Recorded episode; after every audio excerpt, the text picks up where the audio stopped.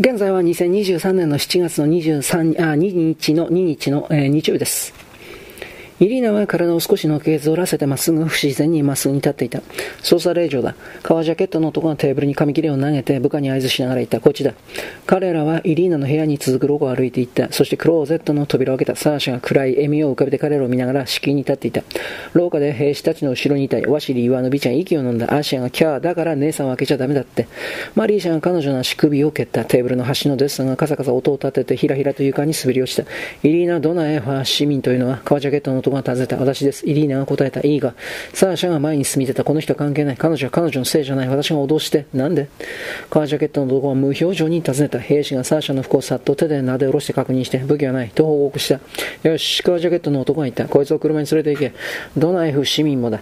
それとご老人、家の中を捜索しろ。同志、ワシリー・イワノビッチャンしっかりした声で手を震わせて指揮官に近づいた。同志、私の娘に限って、後で話をする機会はある。男はそう言うとビクトルの方を向いた。君は党員かはい、ビクトルが言った。党員証はビクトルが党員証を見せた。男はマリーシャを指さした。サイ君かはい。よかろう、二人はいてよろしい。他の市民はコートを着なさい。床では溶ける雪が兵士のブーツの跡をつけている。シェード付きのランプが横向きに倒れ、廊下と沈んだ目でビクトルを見つめるマリーシャの青ざめた白い顔に光のかけらを投げかけている。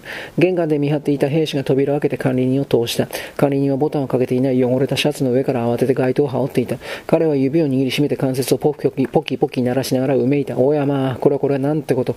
将校同士、私は何も知らなかったんです。将校同士、誓って、兵士は階段の踊り場に集まった野じ馬の目の前で扉をぴしゃりと閉めた。イリーナはアシアとマリーシャにキスをしたビクトルは固い心配顔で、イリーナ気の毒にどういうことだろう僕にできることはないか。彼女の目が彼と共にじっと見据えた。その目が不意にマリーナ・ペトロブナの古い肖像画を思い出させた。彼女は背を向けると無言で兵士たちの後に続いた。彼女が先に出た。サーシャとワシリー・イワノビッチの後に続いた。ワシリー・ワノビッチは3日で釈放された。サーシャー・チェルノフは反革命運動の罪によりシベリアで禁錮10年の判決を下された。イリーナ・ドナエワは反革命運動を幇助した罪によってシベリアで禁錮10年の判決を下された。ワシリー・ワノビッチは役人に面会を試み何人かの初期補佐への紹介状を手に入れ、暖房のない待合室の片隅で何時間も縮こまり声が震えないように努めて電話をかけた。どうすることもできず自分ではそれは分かっていたのだが、帰宅しても彼はビクトルと口を聞かなかった。ビクトルを見なかった。ビクトルの助けを求めなかった。マリーシャだけが帰宅した、ま、ワシリー・イワノビッチに挨拶をした。彼女は恐る恐る、ほら、ワリワシリー・イワノビッチ、少しは夕食を召し上がれ。好物のヌードルスープを作ったんです。あなたのために、特別に。彼が静かな、ぼんやりとした笑顔で答えると、彼女は嬉しそうに恥ずかしげに顔をあからめた。ワシリー・イワノビッチは GPU の独房でイリーナに面会した。そして彼女の最後の願いが願いが認められて段取りがついた日には何時間も自室にこもり静かに幸せに涙した。彼女は流刑に処される前にサーシャと結婚する許可を申請していたのだ。結婚式は GPU のガランとした集会所で執り行われた武装した警備員が入り口に立っていたワシリー・イワノビッチとキラが証人となった。サーシャの唇が引きつった。イリーナは至って冷静だった。逮捕されてからずっとそうだった。ただいつもより少し痩せて青白く見えた。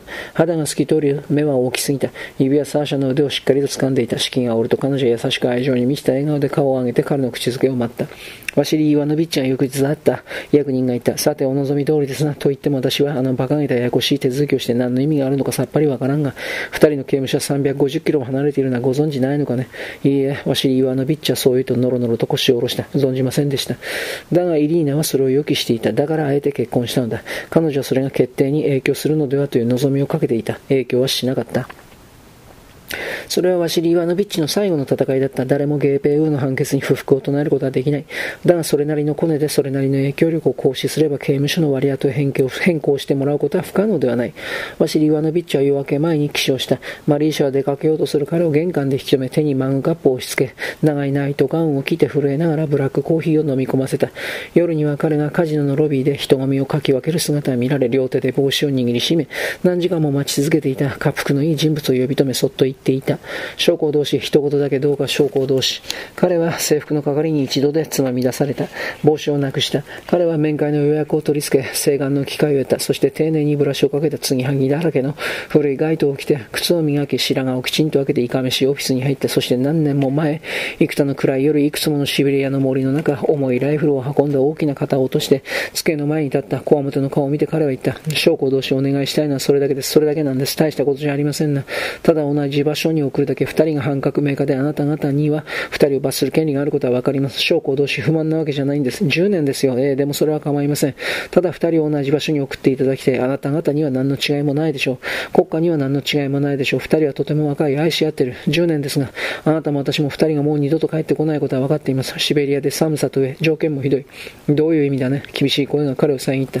証拠同士、つまり特に意味はありません。そのそういう意味では、ただ病気か何かになるかもしれないでしょう。イリーナは体があまり強くないものですから、二人は死刑ではない。だから生きている間は一緒にいさせてあげていただくことはできませんが、二人にとってはものすごく意味のあることで、他の誰にとっても取るに足りないことです。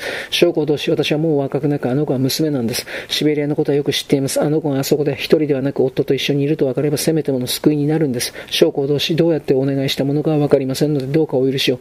あのですね、私はこれまでも一度もお願いってものをしたことがないんです。私が心の底では腹を立てていて、あなた方を嫌っていると思っておいでかもしれません。でも違ううんです。これからもただ一つ、最後に一つだけ二人を同じ刑務所に送ってください。それが私が生きている限りあなた方を祝福しますから。彼の訴えは退けられた。一部始終は聞いたよ。キラがその話をするとアンドレイが言った。イリーナを告発したのは誰か知ってる？いいえ。キラは背を向けると付け加えた。でも想像はつくわ。言わないで聞きたくないわ。言わないよ。アンドレあなたに助けを求めたくなかったの。反革命家のために取り直してもらおうなんて思っちゃダメだと分かっているけど、彼女の刑務所の割り当てを書いて同じ場所に送るように頼んでくれない。あなたにしても反逆罪にはならないし、公役人の誰にとっても本当に何の違いもないことよ。彼は彼女の手を取っていた。もちろんやってみるよ。GPU の事務所で、重役がアンドレをレーターに見て尋ねた。タガの不動詞、この単眼は親戚のためかな。どうしおっしゃる意味が分かりません。アンドレは彼をまっすぐ見てゆっくりと答えた。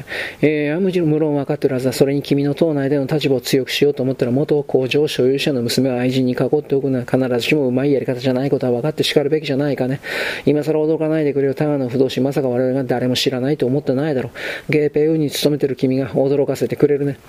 私の個人的な人間関係は、何タガの不動詞、どんな関係と、アルグノは市民のことをおっしゃっているのなら、アルグノは市民の話だ。それとついでに言っておくが、君は自分の立場ならではの手法と権限を行使して、アルグノは市民を少し調査してはどうかね、君自身のために。アルグノは市民について知るべきことは全て知っています。この件で彼女を引き合いに出す必要はありません。彼女は政治的には完全に潔白です。ああ、政治的にはね。で他の観点からはどうだね。上司としてのお話ですら政治的立場以外でアルグノは市民の話を伺う気はありません。よろしい。私は別に何も言う必要はない。